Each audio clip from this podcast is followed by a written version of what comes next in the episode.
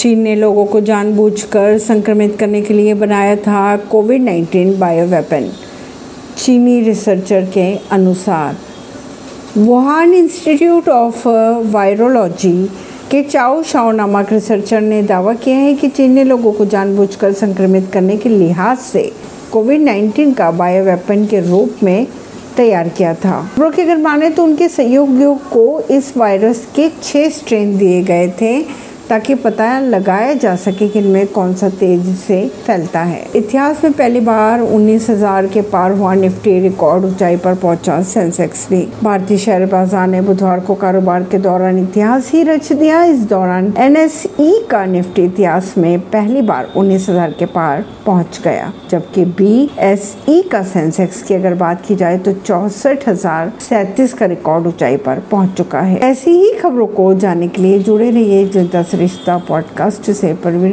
नई दिल्ली से।